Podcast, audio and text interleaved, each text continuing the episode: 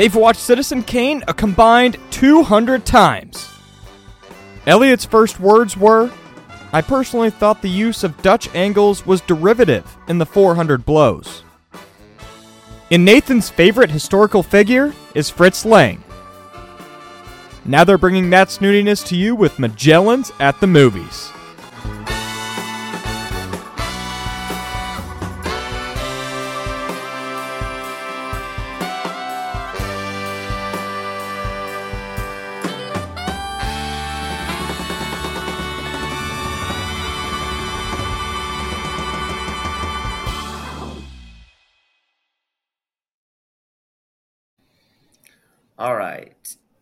Here we are.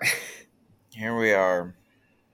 Yep, a smidge. I, I apologize to the delay. Anyone who was eagerly anticipating the episode coming out at the same time it's come out for the past however many months.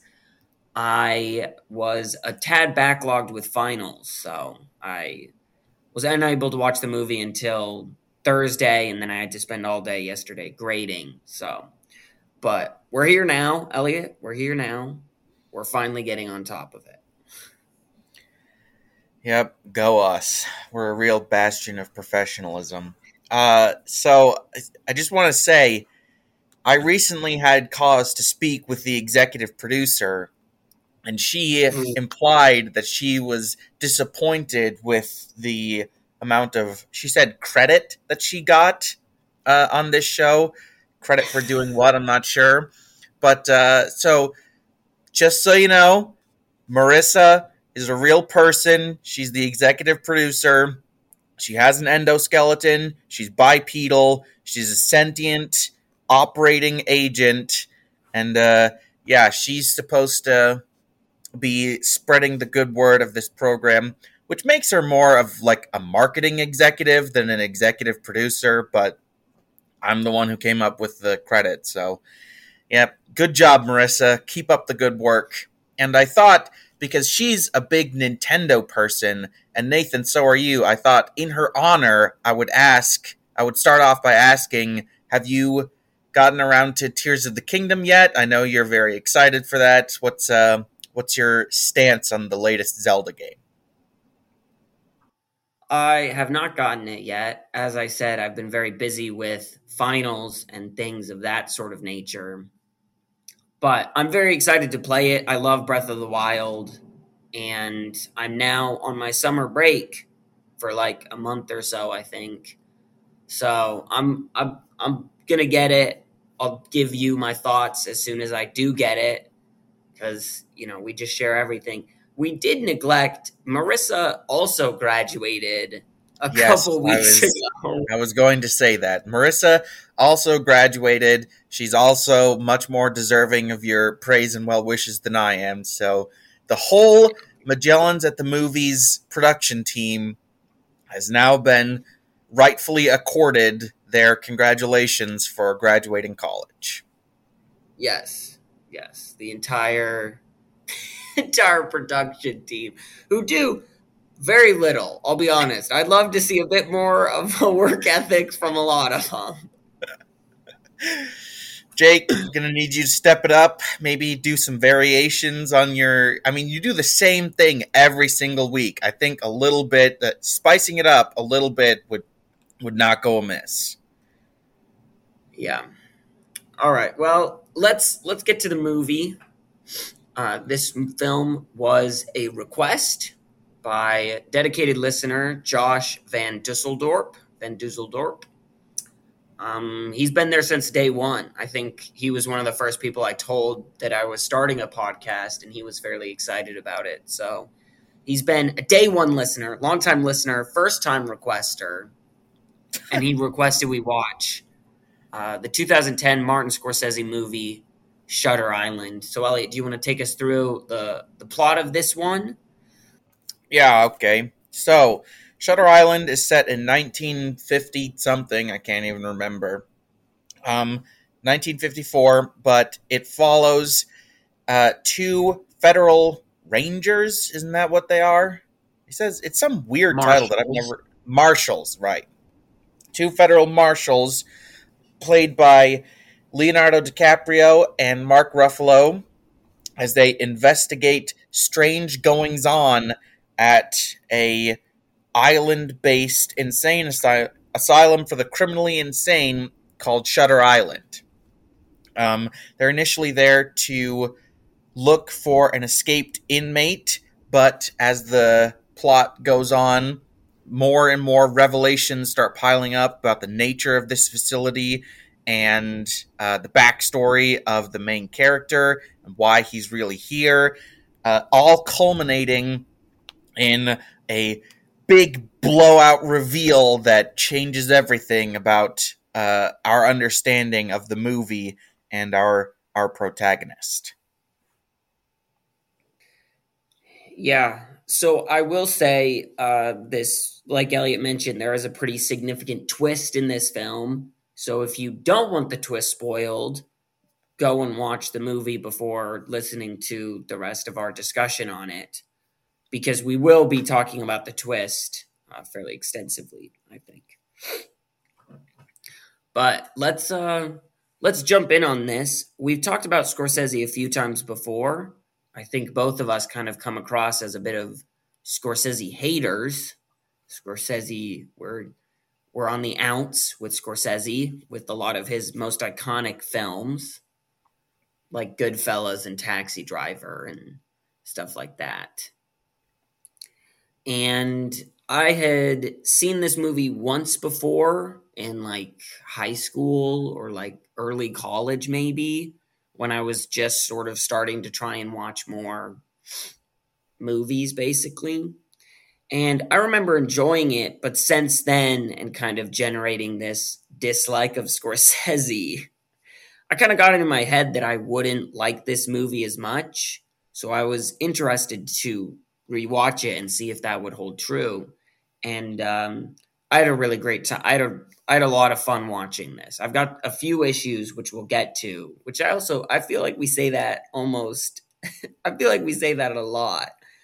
Like I had a lot of fun. I've got some issues which we'll get into later. It's almost like there's a structure to this.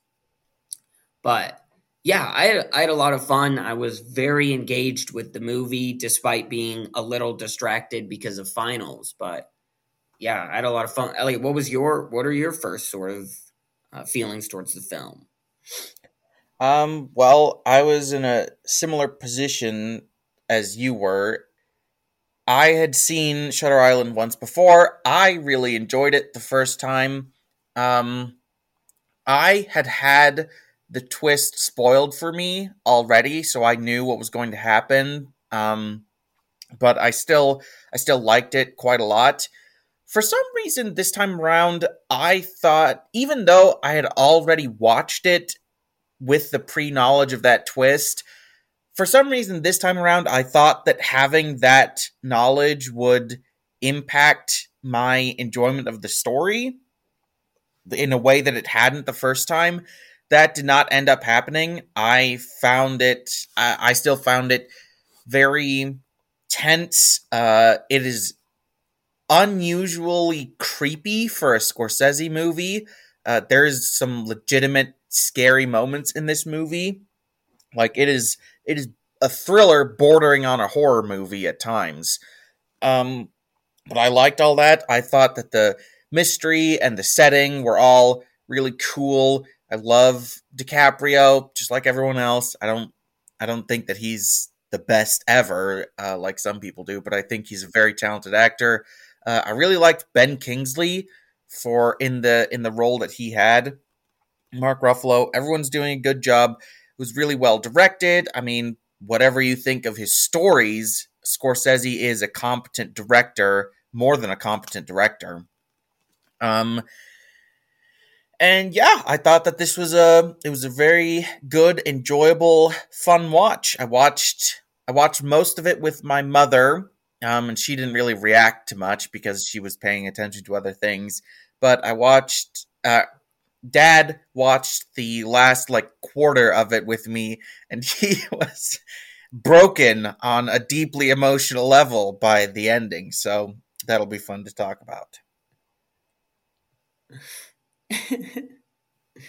yeah, our our father has very visceral reactions to um, movies, which I do too. I think if something really surprises me, I genuinely like gasp and I put my hand to my mouth. I look like a a woman in the 30s when she sees like a man's ankle or something. Like, oh, that's me every time something surprising happens in a movie.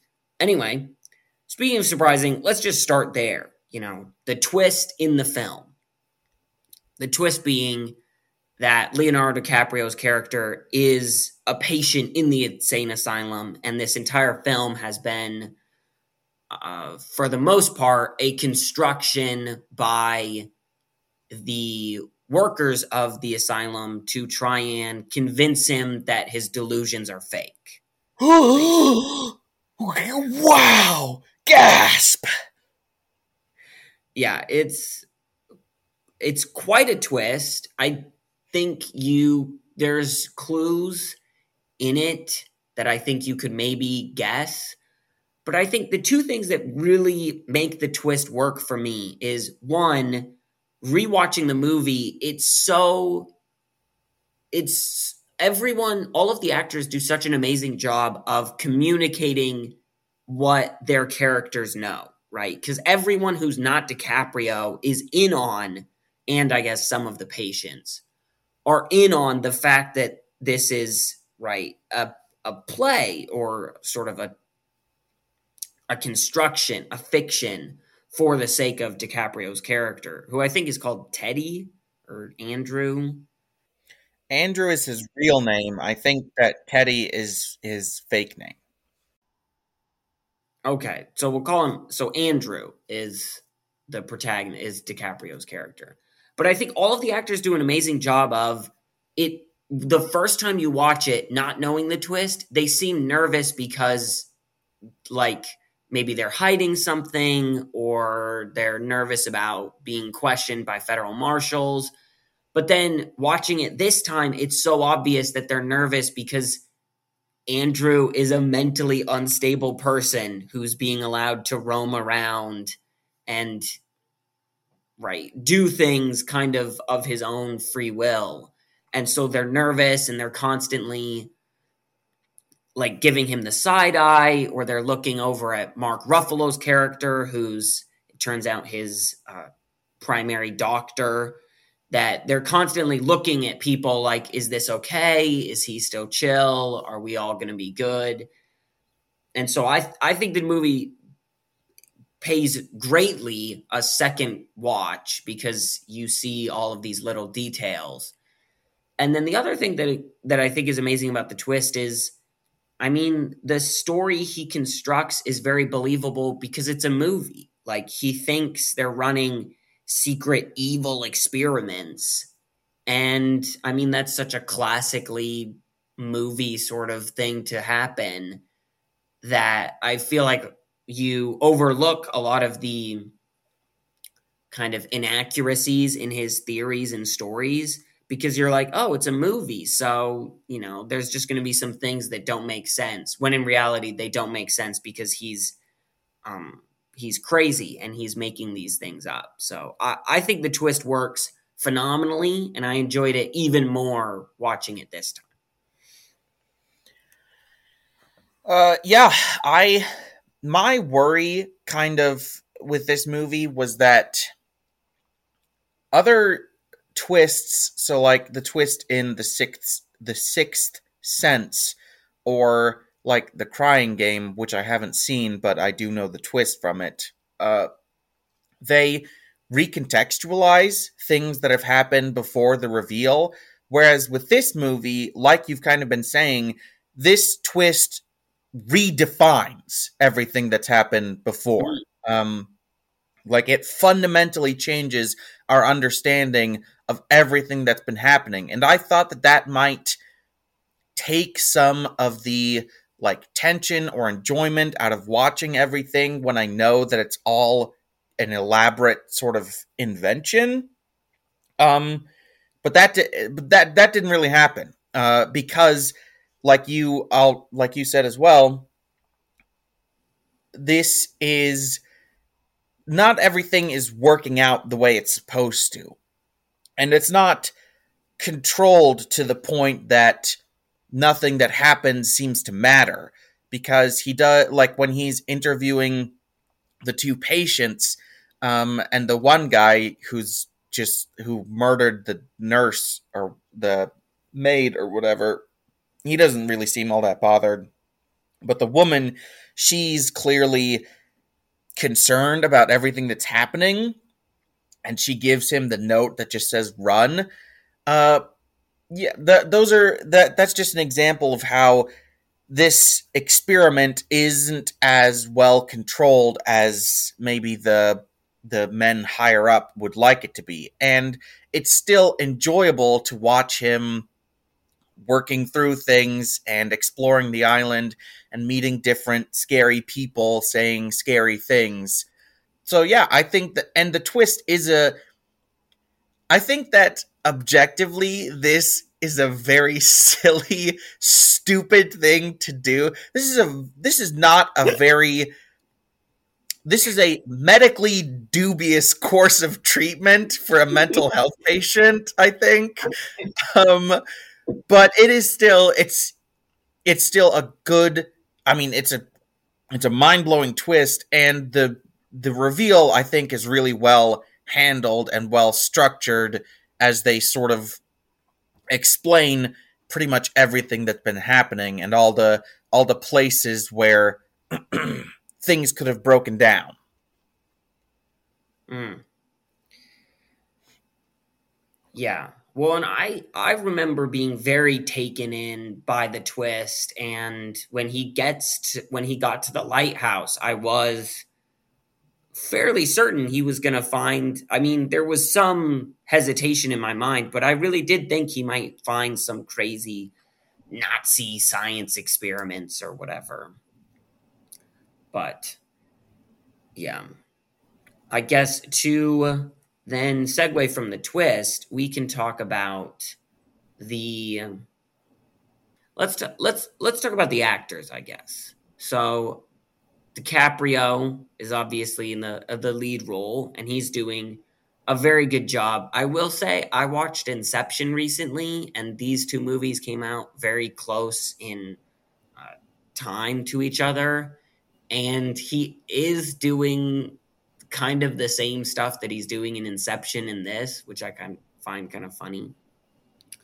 Um, I think the people who do really well, I think Mark Ruffalo does a phenomenal job in this movie. I mean, he does such an amazing job of playing a character who knows significantly more than we think at the beginning of the movie, where he appears to be just kind of an incompetent rookie marshal and then we discover at the end that that's not at all what he was. So I think Mark Ruffalo was by far the one that stood out the most to me, but everyone else is doing a pretty good job too. Um, Michelle Williams perpetually having to play sad wives of people. Max von Sydow, shout out him, love that guy. Yeah. Playing the the ex Nazi scientist, and then Ben Kingsley is pretty good as the um, head warden gentleman. But I think Mark Ruffalo was the big one that I wanted to shout out. I think he's doing a fantastic job.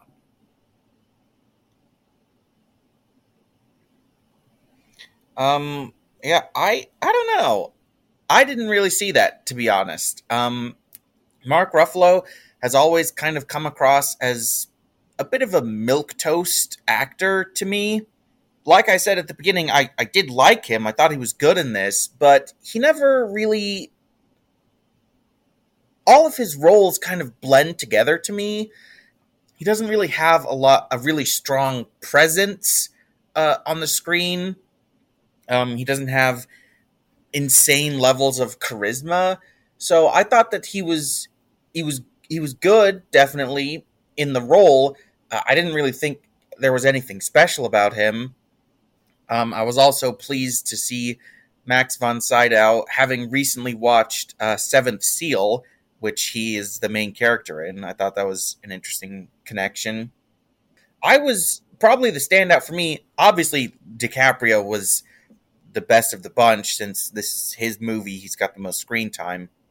I thought the standout was Ben Kingsley, who I thought did a really good job of transitioning from a kind of affable, cooperative, uh, elderly man at the beginning to a more secretive, sinister kind of character towards the end to a, oh, excuse me, a genuinely compassionate and concerned doctor at the very end when he's when he reveals everything that's been happening to Teddy Andrew. Um, excuse me. It never his different modes never really came across to me as being disingenuous or disjointed. I thought that they all made sense uh, for what was happening in the story, and a lot of that was down to Ben Kingsley's performance. Yeah, I guess I can see that. He does pretty good, but I don't know. You're the actor. I'm just some dude, so maybe we should take your word for it. I guess the next thing I would want to talk about, and you kind of mentioned it earlier, is the actual like what's actually happening. And you mentioned that you feel like the movie is almost a horror movie at times. I think if you're a big baby who's never seen a horror movie maybe. I didn't really see that that much. I found most of my excitement in the movie to be coming from how it was slowly teasing the twist especially through stuff like teddy constantly having kind of visions and dreams of his wife and of the uh, concentration camp that he came across in World War II. That was where I found most of the kind of excitement from. Obviously, the scene with where they go into Ward C and they're in an abandoned Civil War fort filled with violent criminals is a little freaky. I wouldn't consider it that scary personally. But is, is that the scene you're thinking of when you say horror movie adjacent? Yeah, that and also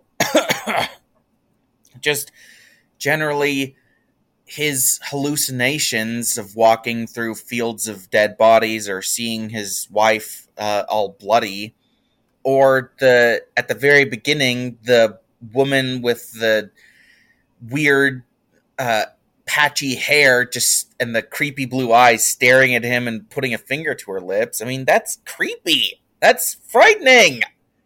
I'm not a baby. You're a baby. hey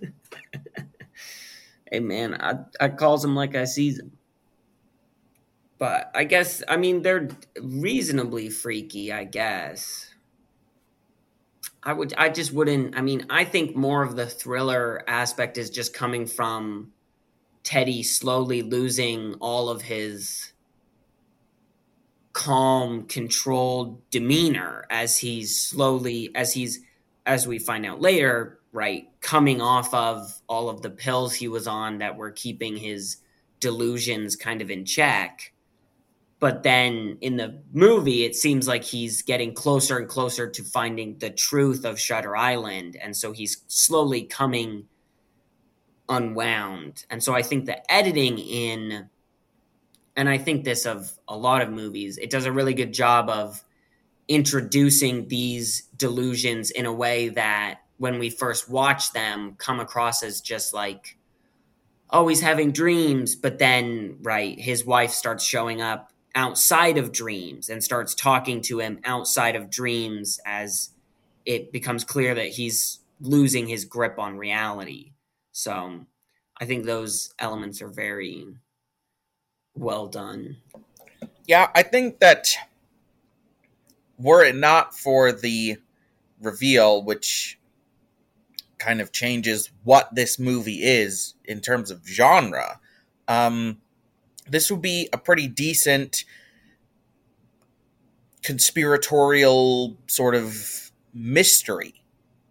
Especially, there are a lot of elements of almost Cold War thrillers in that this is all taking place in the context of wanting to use World War II era nastiness, uh, sort of repurposing that for this ideological, economical, cultural conflict between the United States and the USSR. And the whole the idea of a secret facility doing experiments, uh, that's all that's all very part and parcel of uh, some Cold War thrillers. And it has, uh, it's structured like a mystery where you've got suspects, you've got a um, central kind of question about the nature of a certain thing. There's a drip feed of reveals, which um, explain more about what's happening and reveal more about the people who we've come to know. It's just that at the 11th hour, it changes to be sort of a psychological character study almost in retrospect. Yeah. Yeah. Well, and I think that's the strongest element of the movie is rewatching it and then you know, let's talk about kind of the ending of the film, right? Where it appears as though Andrew has snapped down of his delusions and then in the final scene he implies that he's reverted back, but then his final line to Mark Ruffalo's character seems to show that he is sane, but he is choosing to forget the things he to get a lobotomy because he doesn't want to kind of live with the guilt of what he's done, right? Of what he caused in both in World War II and then in his home life of not seeing the issues that his wife kind of had. So I think watching the movie then as a build up to that moment makes it very good. And I love I love this ending. When I first saw this movie, I thought the last line that he says to Ruffalo, which I think is would you rather live with guilt or like die as a so it was something about like living with guilt or dying as a happy man something along those lines i want to say is what it was. But i loved that last line and i thought the final scene was so was really good so i liked it just as much this time. Yeah that that ending is that ending is pretty pretty darn brutal. Um i think that the the his story is extremely tragic and very disturbing. The scene where it finally plays out what happened uh, when he came home that day. It was it was some skin crawling stuff, man. Uh, like the wife, whoever was playing the wife, she was she was going hard. She was so creepy and detached, and DiCaprio was obviously completely. Oh my gosh, just the way that he was that he ran into the lake and was like picking up the bodies of his children. It was it was awful. Uh, and then yeah, when he when he was sitting on the steps of the asylum and Ruffalo sits down next to him and he says like we need to figure out what's going on here. There's something bigger going on. Dad made an audible like ugh he like groaned or something because he was so disappointed. And then when he said his line and implied that he's he's he just can't live with what's happened, I looked over at Dad and he was on the verge of tears. This this ending was very hard on on poor old dad i'm afraid but it is it is a really hard tragic ending um and it's the writing and the acting really merge to create something that's very hard to watch. Yes. I guess then to move away, we always talk about this eventually, but the technical elements of this movie, I the look of this movie is so good. The lighting is impeccable throughout. There's some kind of dodgy CGI at a few moments, but I think the cinematography is very good throughout, and especially kind of the dream sequences and just kind of the ultra clear sheen that a lot of them have, as well as this more surreal elements that the dreams have, like the first one that he has with his wife, where it's the room slowly being filled with ash, and then she infinity wars out of his arms. I think those are pretty cool. And just the whole movie is a very, it just looks very good. Although the music, I think the music is a bit much at times, especially in the first scene when they go into Shutter Island. The music was crescendoing so much and it was so loud. I was like, this is like five minutes into the movie. Can you chill for a sec? And there's some other moments where I just thought the the music was a bit more dramatic than it needed to be. Um, I agree. There were times where the music was going insane, and the while the stuff on screen was very much not insane.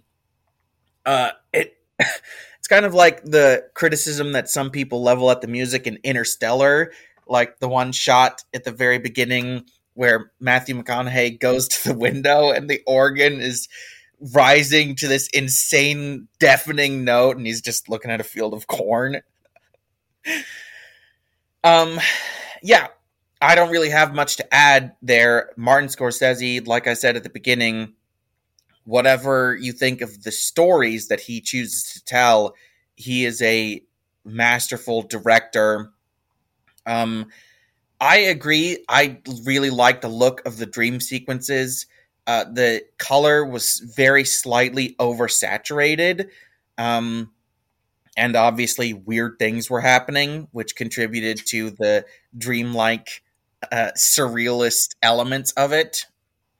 They also, I think, played a really strong part in the narrative where it fooled you into thinking that the source of his guilt was just not being there for his wife and not being able to save the people in the concentration camp, um, especially with the little girl saying, Why didn't you save me? in the concentration camp, which obviously sets up the idea that this is the source of his guilt. So it's a very it's a good bait and hmm. switch. Um, there were some weird some camera movements that I thought were kind of strange uh, in the I'm thinking specifically in the very beginning when they first meet with Ben Kingsley's doctor. Um, and they're having a conversation, and the camera, instead of like cutting between who's talking, it does these weird Wes Anderson style, really smooth, quick pans between each character. And it doesn't really that's kind of the only place where it happens in the movie. So I thought that was that was just a weird stylistic choice. Yeah, well, Martin is really nutty, and I think it's most egregious in uh, the color of money. That he's really nutty about these weird little camera flip sort of moves, and I'm glad that he started using fewer and fewer of them because they are really goofy and especially in his more gritty realistic movies they just add a sense of weird fun that's anachronistic to what the kind of style of the picture that he's making in my opinion but uh, let's get to you know let's talk about some negatives here enough enough of all this wishy-washy um I'm going to say my biggest negative, like I said, the music can be a bit over dramatic. And then there were some scenes, like when they were in the cemetery and trees started falling down all around them. I was like, all right, let's let's chill here. And that was just a moment of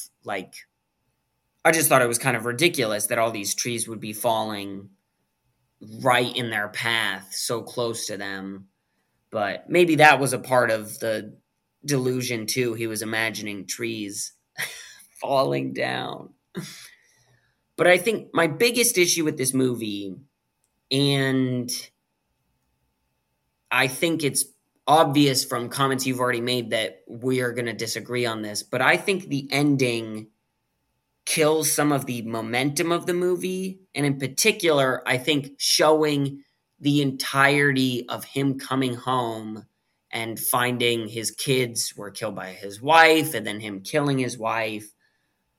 I felt like it was a bit much. I felt like they had do- done enough before that to set up kind of what happened and why he feels the way he does. I felt like it was a mistake to show all of it. And I agree, it's a very heart wrenching scene in isolation. But in the context of the movie, we get this amazing twist. And then we get this like six minute long sequence spelling out exactly what they said in the twist. Like they say, Ben Kingsley literally has a whiteboard where he's written out things to explain what happened.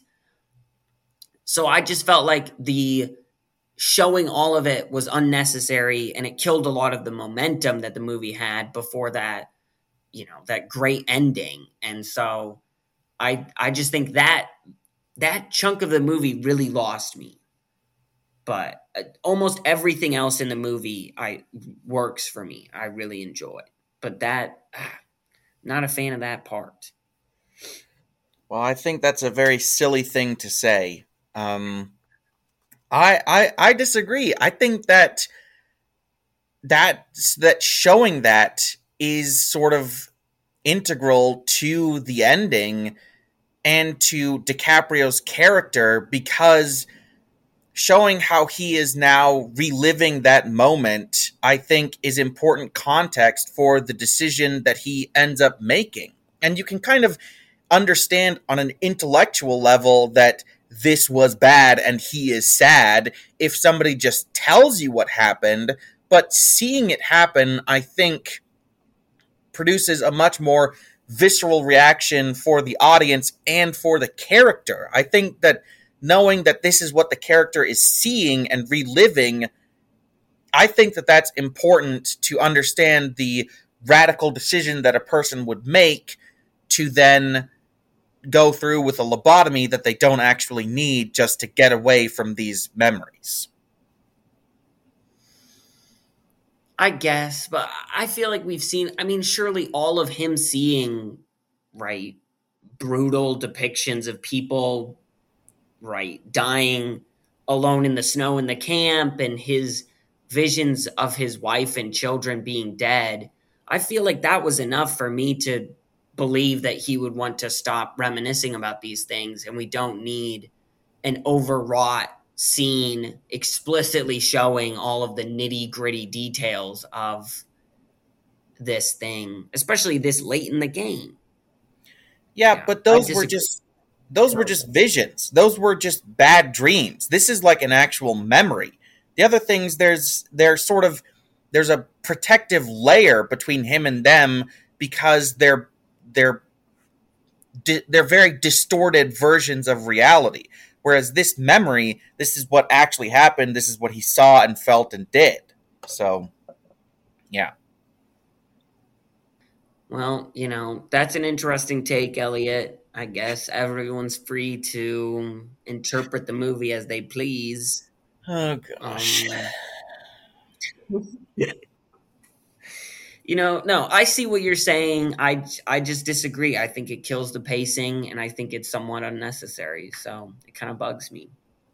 Do you have any closing closing thoughts here before we get into ratings? Um yeah, I don't have any really particular big negatives. Um, I think that there are some weird camera movements, uh, and the pacing sometimes is a bit strange. Like, I thought that it was a weird choice to have him after he meets or hallucinates meeting the real Rachel in the cave, and we get this sort of horrifying revelation about what's happening and the odds that are against him it felt weird for him to then have a scene with the warden, which I understand in context is about the warden just sort of talking to this guy that he doesn't really like in the context of this situation that he doesn't really approve of, and then go back to the asylum and then go back back to the lighthouse. I thought that that was a weird pacing choice.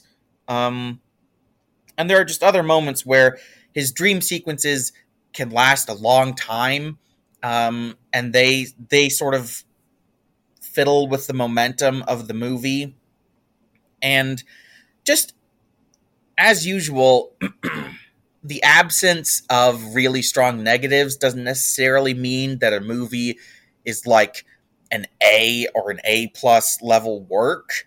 Um, because I also, aside from like, there are this movie has a lot of positives, but none of them are really like huge, giant positives that can push something into the realm of greatness. So, just know when I give my rating, just, I feel like I always have to explain this or try to explain this because I'm never fully satisfied with my explanation.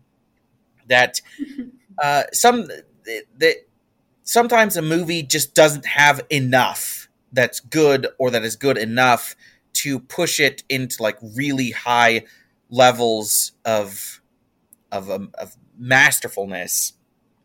Um, and that's why my ratings sometimes to me feel like they don't line up with what I've been saying because oh I've been saying all these great things or all these negative things about a movie but it's just it's just different it's levels and quantity man that uh, move things around and uh, sometimes there's just there's just not enough to push a movie one way or the other but yeah I guess I'll I'll leave the rest for my closing bit yeah, I, I agree with the pacing somewhat being an issue. And just to kind of help you out there, I agree that the things that keep a movie from getting into like a nine or a 10 or, you know, in that sort of higher strata of ratings typically for me are a lack of kind of emotional connection to the movie. And so I think this one is very good in a lot of ways but I do think it's somewhat a surface level, or it's not an incredibly in depth examination of guilt. And I know I already mentioned it because it's both a similar movie and it came out around the same time. But I think Inception has a bit more of a whole sale look at the guilt that doing something bad to people can kind of leave you with and how hard it is to work through that in a meaningful way. As well as I don't like, you know, I haven't really ever done anything that bad, so I don't emotionally connect to people doing horrible things. Don't make that face. What have I? what have I ever done anything remotely as bad as this character? Well, there, there was that one time you murdered your wife. Okay, but that was one time. I didn't kill any Nazis in World War II. I, uh, um, that's that's true, I guess. But no, so I just because I don't really emotionally connect with it on that level, and then I see it as kind of a thinner version of an examination of guilt. So while I don't feel incredibly guilty, I appreciate the depth of Inception more than this movie. So I like this movie for a ton of reasons, and I'm going to give it a very positive score. But I think to help you explain further, as well as to explain my own reasoning for not giving it a higher rating. I think sometimes it's just that emotional connection and depth of how much does the movie stick with me and keep me thinking about what it's doing. So, saying all that, let's jump into ratings. Elliot, what would you give this movie? Um, yeah, I I like this movie a lot. I really do. I think that it's it's well structured. It's an interesting story. I really like the setting. Uh, the technical elements are all present and correct. DiCaprio, Ruffalo, Kingsley, Sydow, uh, other last names that I don't know. Everyone's doing a great job in terms of the acting. I really like the ending. Uh, it's a very impactful, emotional ending. There are problems with the pacing and some weird stylistic choices in terms of the cinematography uh, but ultimately, I would say the reason that this movie, I mean, like you said, I think that that was all very well said. This movie is a re- is a well done, fun thriller, uh, mystery, horror adjacent movie. Uh, but it's not the kind of movie that I spend a lot of time thinking about or revisiting. It's something that I just kind of, I just, uh, I just like, yeah, good movie. Uh, really strong, above average film from a very good director with a really strong principal creative team. So I'm going to give it a, a B plus. Yeah, I think that's pretty fair. I think you pretty much have said everything I want to say. I feel pretty much the same about the movie. I'm gonna give it a seven point seven out of ten. It's a good mo- It's a good movie. I would never turn down watching this if someone wanted to, but I don't know if it's necessarily one of the ones that I would uh, go out of my way to watch. So, let's get into recommendations. Elliot, you've got uh actually no, you've got a bad one, so you can go first because it sucks. All right, well, I'm just going to ignore that. My recommendation is The Lighthouse, which is a surreal, dreamlike horror movie from Robert Eggers, uh, director of The Northman and The Vivitch. Uh, I've not seen The Vivitch, and I never will, but I have seen The Northman, and that that movie is a whole review in and of itself. But this movie is set on a very small island with lighthouse on it. Uh, there are only two characters, um, played by Willem Dafoe and I'm completely blanking on his name, Robert Pattinson, uh, and it follows the slow descent into madness of the these two characters as they get stranded in the middle of a huge storm and weird things start happening and these like it's a very Lovecraftian kind of gothic horror um, what especially with the aquatic nature of everything, there are some creepy tentacles and stuff, and that's that's Lovecrafty. Cthulhu has a bunch of tentacles on his face. There's your connection. Um, I chose this movie because I obviously was a lot more frightened by Shutter Island than Nathan was. Um, so I I chose this movie for the sort of claustrophobic mystery elements of Shutter Island, and also for the pieces of madness and an unreliable narrator um, whose sanity is slowly crumbling. I really like it. Uh, this is this is my kind of this is the kind of horror that I like. In addition to like the fun sort of campy stuff, um, is I really like inexplicable cosmic gothic Lovecraftian horror.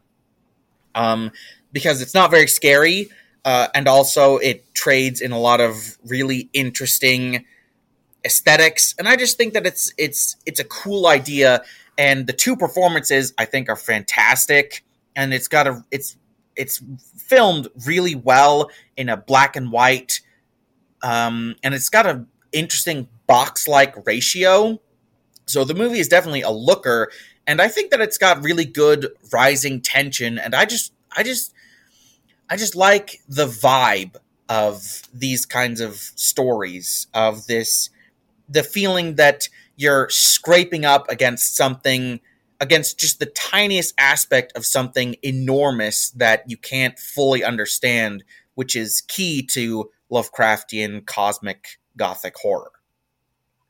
Yeah, I guess. Um that movie's okay. We saw that in theaters. I was fairly unenthused about it and I have not grown to be more enthused, but I think we're in the same vein.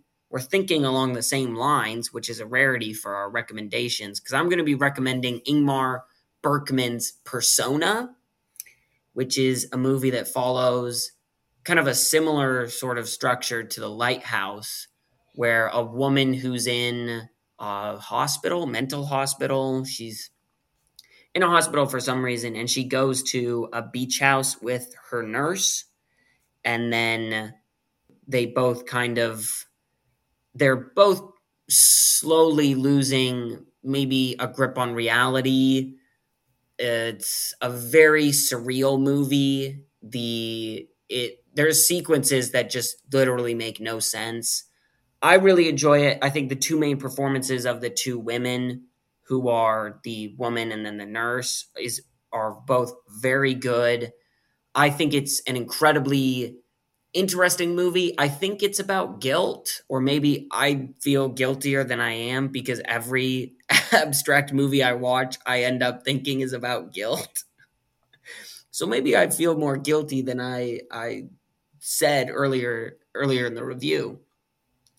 But I think it's very interesting, and I think it does a really good job of slowly peeling away the layers of the twist. I don't know if it would be a twist because the movie is surreal to the point of it's by the end, it's very hard to tell what is necessarily really true in what's being depicted. But I think it it shares a lot of the same DNA of a character slowly coming to grips with something they did in the past via a very isolated situation where there's just one person kind of bouncing ideas off of them. So, and it's it's really good.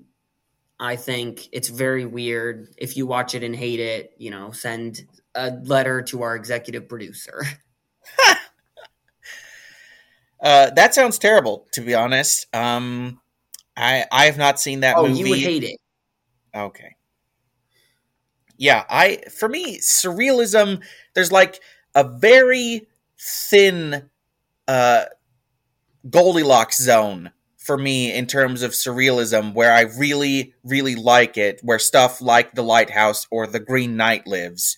Um outside of that, you've got stuff like Barton Fink uh, where I'm just like, this is stupid. Shut up. Stop talking. I want to. I want to leave.